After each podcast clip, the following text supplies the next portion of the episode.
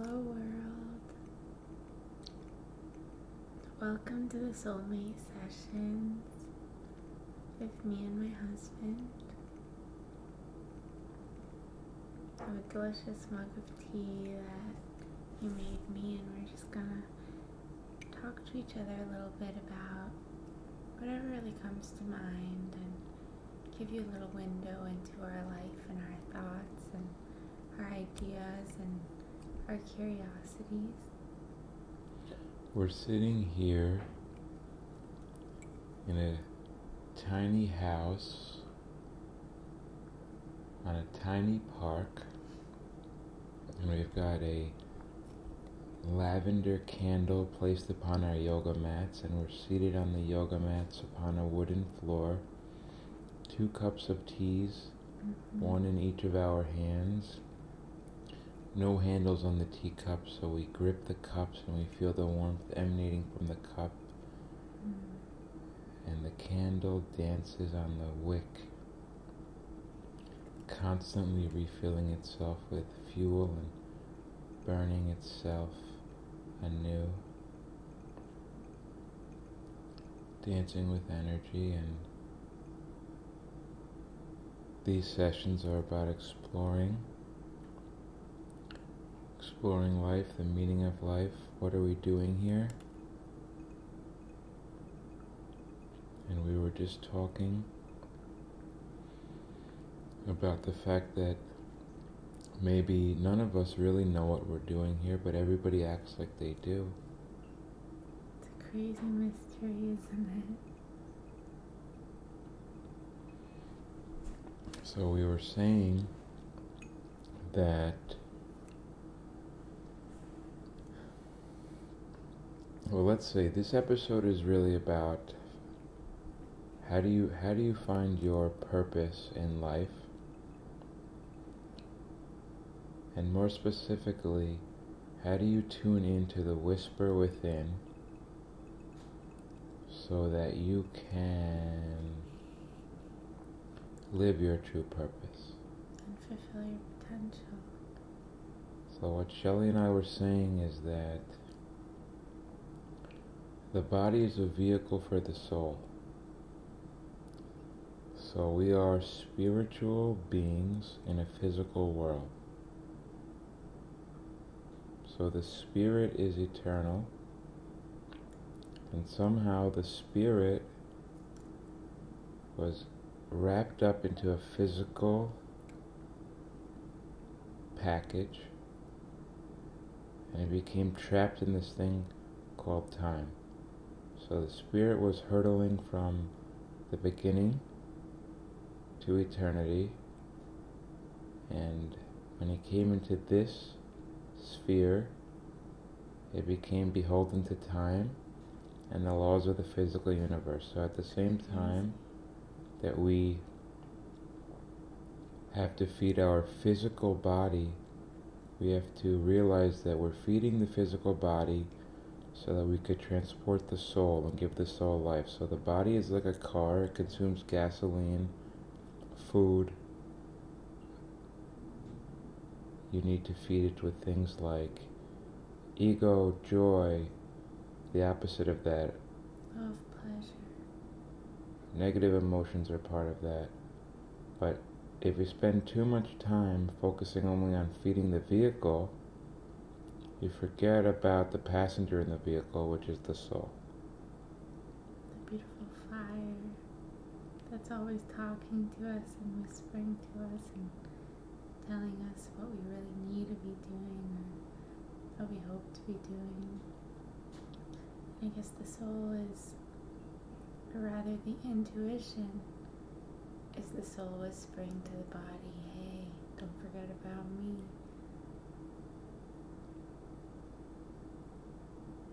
I guess that's what music is and art and creativity because during the day it's very easy to get busy and consumed by the outside world and by the opinions of people and it's crazy before I used that that you know the soul is packaged up into the body but it's like there are 8 million different packages.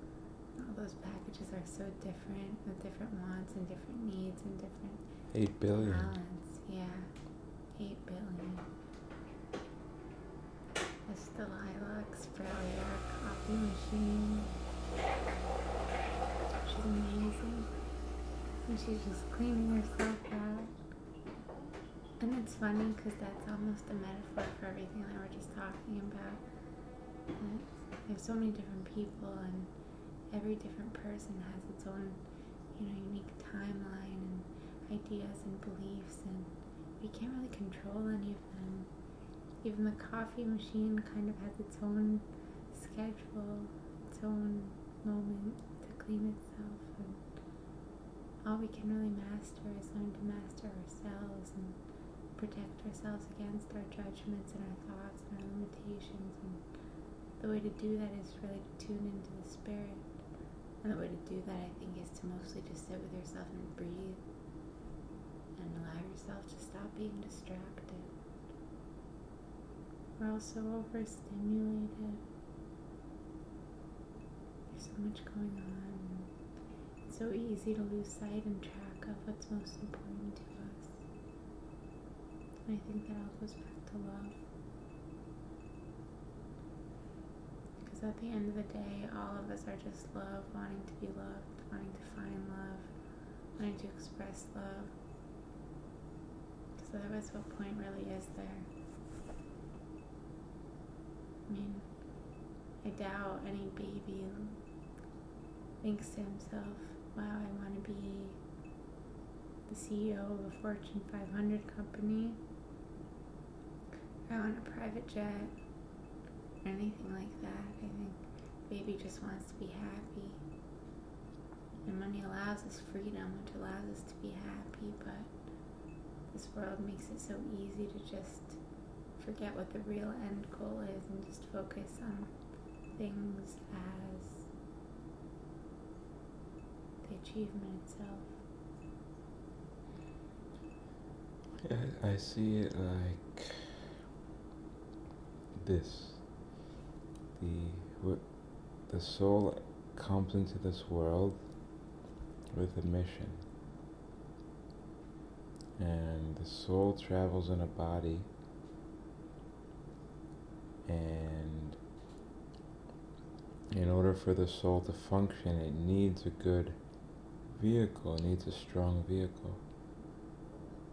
But if you feed the physical soul at the expense of the spiritual soul, the physical soul becomes really strong, like a big muscle, and the spiritual soul becomes relatively weak. Mm-hmm. Eventually, the the physical soul becomes so strong that you lose the ability to hear the spiritual soul. Mm-hmm.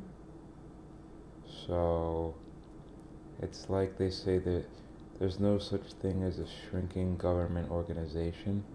So if you start a government program and you give it a budget of a million dollars, the next year they're going to say they spent the million, they need 1.2 million. The year after that, they need 1.4 million. They need more and more because the having the money, the resources, allows them to continue in their job and, and achieve their goals. That's the same thing for the physical soul. If you allow it to command more and more of your attention, energy, resources, it will consume them endlessly.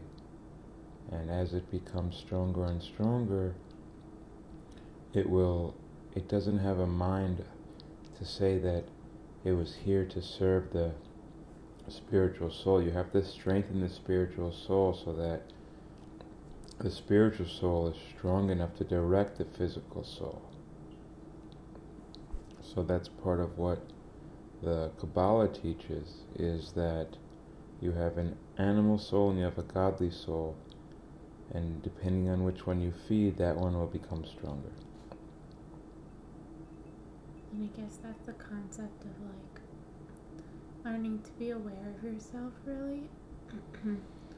like stepping out of yourself and observing yourself, observing your mind, observing your thoughts, observing your judgments and all the thought patterns and ideas that, you know, a lot of them you came to those conclusions on your own, but a lot of them also you kind of absorbed like osmosis, like through your social circle, through your family, through your school. A lot of our thoughts are not our own. And it's interesting to like kind of notice what you're thinking and almost hold space for yourself to question your own thoughts and question yourself and realize that your thoughts are not you. Yeah, that's a big part of this equation is that a few hundred years ago the problem was a lack of information. You were constantly scavenging for information. So books were few and far between. To have a book during the Dark Ages in Europe was like to have a second house because each book had to be handwritten, it had to be stored, it was a very special thing. The person that wrote it was obviously uh, probably better educated than most other people, so it was a large commitment of time to devote to writing it. So crazy. Because also, you know, labor was, was different. You know, to, to make each, um, you know, pound of food was relatively much more labor intensive than today. So books, information were very valuable. And um, who was making books? Who who was making books was well a lot of the books were made by the church, religious organizations, and um, nobility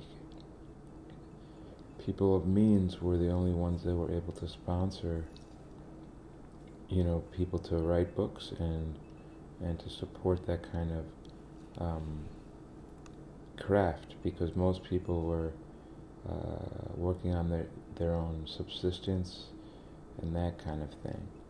So the Industrial Revolution enabled people to be more stationary and to produce goods in a different way than used to be. But, you know, if you think about what it would take to write a single book by hand without a computer and that kind of stuff, it was a lot. So, anyway, the point is that today we don't have a lack of information, we have too much information. So, it's about filtering information. And if you think about the typical information flow to and from a person in 2018 on a daily basis. You wake up, the first thing you do may be to look at your smartphone. The next thing you do may be to look at your television. On the way to work, maybe listen to the radio. You get to work, maybe you look at the screen, you see a stock ticker. All these things are people pump, pumping, pumping, pumping, pumping information into your brain. On the way to the office, on the way to school, on the way to wherever you're going, you see tons of logos, advertisements these are all people angling for your information um, system to, to control, to, to carve out a piece of your information system. So, you know, thousands of years ago when yoga and meditation were invented, they were invented in a, in a much more information scarce environment.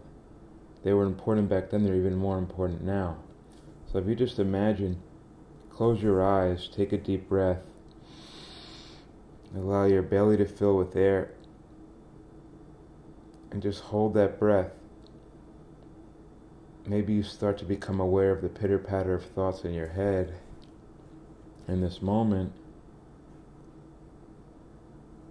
And if you do that for a couple of minutes, and we'll get to some guided meditations later, but the, the point is if you really hold your meditation and you start to breathe and focus on your breath, and every time your breath uh, every time your thoughts stray from your breath, you bring it back, you'll start to realize how often your thoughts stray to random topics. Maybe, maybe they stray to an itch on your back, or what you have to do later, what you did before, or something. But your mind is constantly going from one thing to the next. In yoga, they call it the monkey mind. But that's the that's the point is that we always have so much going on in every moment. When do we get to listen to our soul?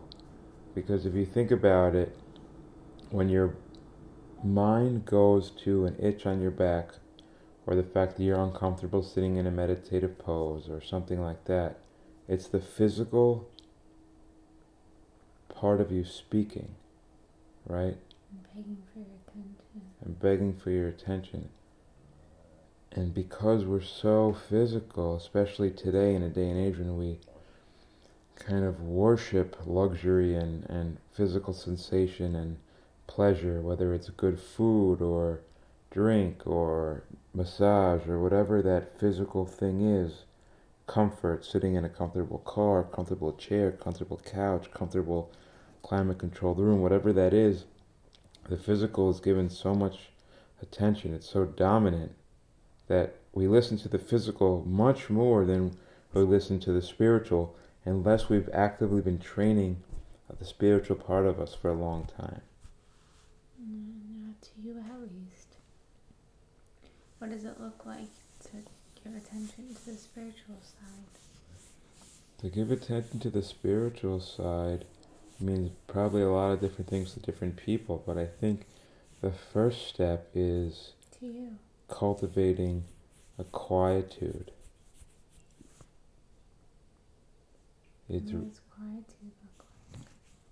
Quietude looks like asking yourself in every moment, do I want to be doing what I'm doing now? Yeah. Is this serving my soul's purpose while it's on this earth for a limited time? Is this what I want to be doing in this very moment?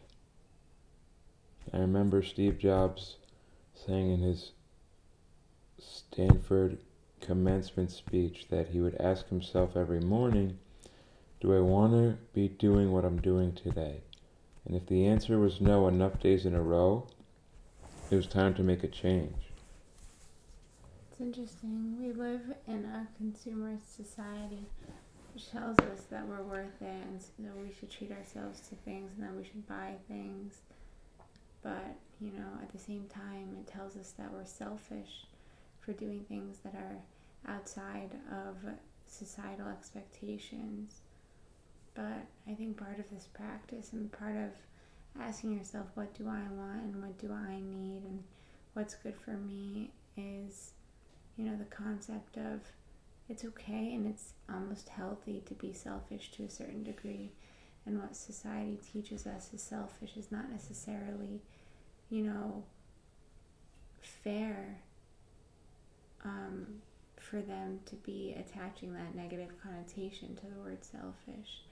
Because to do something unique and to do something different and to do what works for you and to be able to say no to people and to opportunities that don't feel right and listening to that intuition it's a good thing. It's good to be selfish in that way because that's the only you know at the end of the day we only have ourselves and we're responsible at the end of the day for how we feel and i doubt we came to this planet to deserve to feel miserable or out of balance or doing things that don't feel right to us. It's a very interesting point that you raise, and there's a saying if I am not for myself, then who will be? That's a good one. If I am only for myself, then what am I? That's so beautiful, yeah. It's from uh, a collection of thought called Ethics of Our Fathers. It's a very old thought. If I am not for myself, then who will be? If I am only for myself, then what am I? It gets to this really interesting kind of paradox of, you know, there's two sides to life. There's the self and the community. There's the physical and the spiritual. And the interplay between these different parts of life and finding that balance has you know, fascinated and tripped up and, you know, consumed people since the beginning of time. And I think that's something that you know is really very interesting to think about for oneself. What does it mean to serve one's own purpose at the same time as serving the greater good? What does that look like? Who's really doing that? Are you really doing that? Am I really doing that? I think that goes back to what you were saying before about how there are 8 billion different people and 8 billion different packages, and all of us have our own unique contribution to offer the world. So if we're all listening to societal expectations and all making ourselves uniform and all doing the same thing, and not making selfish quote unquote choices to follow our own unique path and not being brave, then we're not there for the world. If we're just copying everyone else, and if we're not being quote unquote selfish and we're just making ourselves uniform, then we're, we're doing a disservice to the world because we're not giving ourselves a chance to fulfill this greater purpose that we were given, that we were meant to kind of figure out. You know what I mean? Yeah, how do you how do you go about figuring out your greater purpose? What's your guidepost? Well, I think all of us have some sort of like quiet intuition, which is what we talked about before, which you know whispers to us and tells us when we're on the right path or when we're not on the right path. Like when I was in law school, I was sick and I wasn't feeling well, and something inside of me knew that it wasn't right for me, even though I was doing well, even though I was high achieving, because it just didn't click or resonate with my inner self. And you know, when I play music or when I do something more creative, I feel a little part of me light up. And I think everybody to some degree has that kind of little light bulb that goes on or off when they're doing certain things and that our body has different physical, emotional, and mental responses to different activities, different people that tells us, hey, you're in a good environment, hey, this does not work for you. Then it's all a matter of just being brave enough to kind of pivot and go against the grain or go against, you know, what you know or what you've known your whole life. But there millions of people with millions of stories who, you know, were going down one path and then for some reason or other something in them lit up and told them, hey, you should be doing something else. And I think the more we trust ourselves, the more we're able to fulfill that kind of purpose, and the more we're kind of able to fulfill ourselves. And a good way to kind of imagine it, I think, like if you think of yourself right now as like a seed or a little tree, and you have the potential to grow into this big, huge, tall tree, and that's kind of already set in motion by you know your destiny or whatever. And based on your choices you have the opportunity to grow into yourself or to try to you know morph into something else like the ugly duckling never getting to be a swan either you fulfill your purpose and you become that swan or you live a life half lived and you know try to be like everybody else. But i think something in you knows that you never got to be yourself. Mm, it's an interesting point because that's why people start to buy a lot of things to fill that void or to eat a lot of things to fill that void. Yeah, it's it's very interesting because if you don't take the time to imagine that there's something other than the narrative into which you're born, then mm. you're trapped in it. It's all you see. It's yeah the old allegory of the cave. Everybody that was inside the cave that Plato was describing was looking at the fire on the wall and thinking that was reality. They couldn't imagine that there was a reality outside of what they saw, except for the person who dared to turn around or look away or meditate or whatever it was that broke that person from that trance. So, so many people living in modern society today who are watching TV, listening to the radio, whatever, consuming popular culture, think that's all there is. But if you think about it, popular culture today, the zeitgeist today, the values today, probably many of them are 20, 30 years old. There was a different set of values 50 years ago, 100 years ago, 200 years ago, 1,000 years ago, a different set of descriptive realities, a different set of scientific quote unquote facts, a different set of religious truths. Things were different. And so you have to really be willing to say, well, what about what I'm living today maybe is just the narrative of today, created, manufactured. And when I step out of that, what what's eternal? And in order to step out of that, you have to have a lot of strength, willpower, or luck, and then you can step out of that. It's like the simplest way to, to do it is to travel a little bit, leave your hometown, go to another town. You'll see a different set of cultural norms. Go even further to another state, to another country, to another continent. You'll see different realities. And then you might start to realize that your reality that you grew up with isn't the only one. If you have some courage, at that point you start to explore what about your reality is quote unquote real and what's created? What do you want to continue to accept and what do you want to perhaps uh, explore outside of? And this way you can sort of create your own truth, your own narrative. And that kind of becomes the springboard from which you build your life Because to some degree you get to choose. You get to choose to leave what you've known and you get to leave, you know, everything you've ever been told and, you know, instead find whatever you figure out for yourself. And that's not to say that, you know, everything we're taught is wrong. It just all goes back to listening and quietude, like you said, and just questioning everything. That's the story of a lot of the great uh,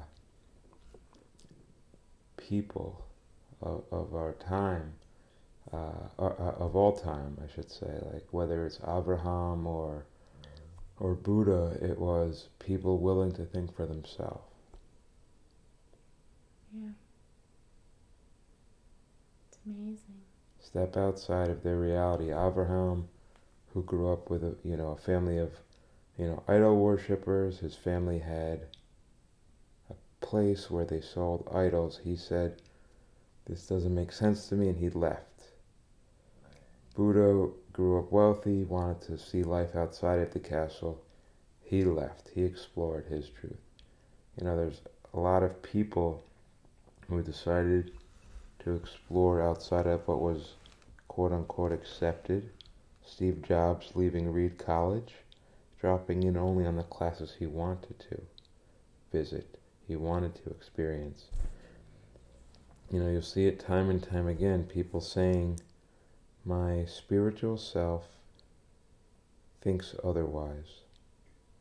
And I'm going to feed that. I'm going to go with that. I'm going to give that candle some fuel instead of feeding into the comfortable,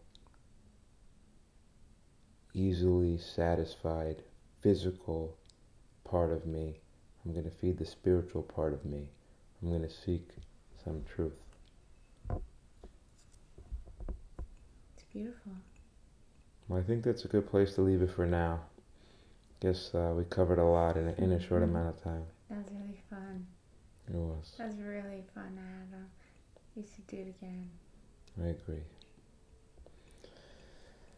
Thank you for listening. This is the Soulmate Sessions. Soulmate Sessions is what we're calling this beautiful podcast. Thank you for listening to this episode. And we look forward to hearing you in the next one. Namaste. Namaste.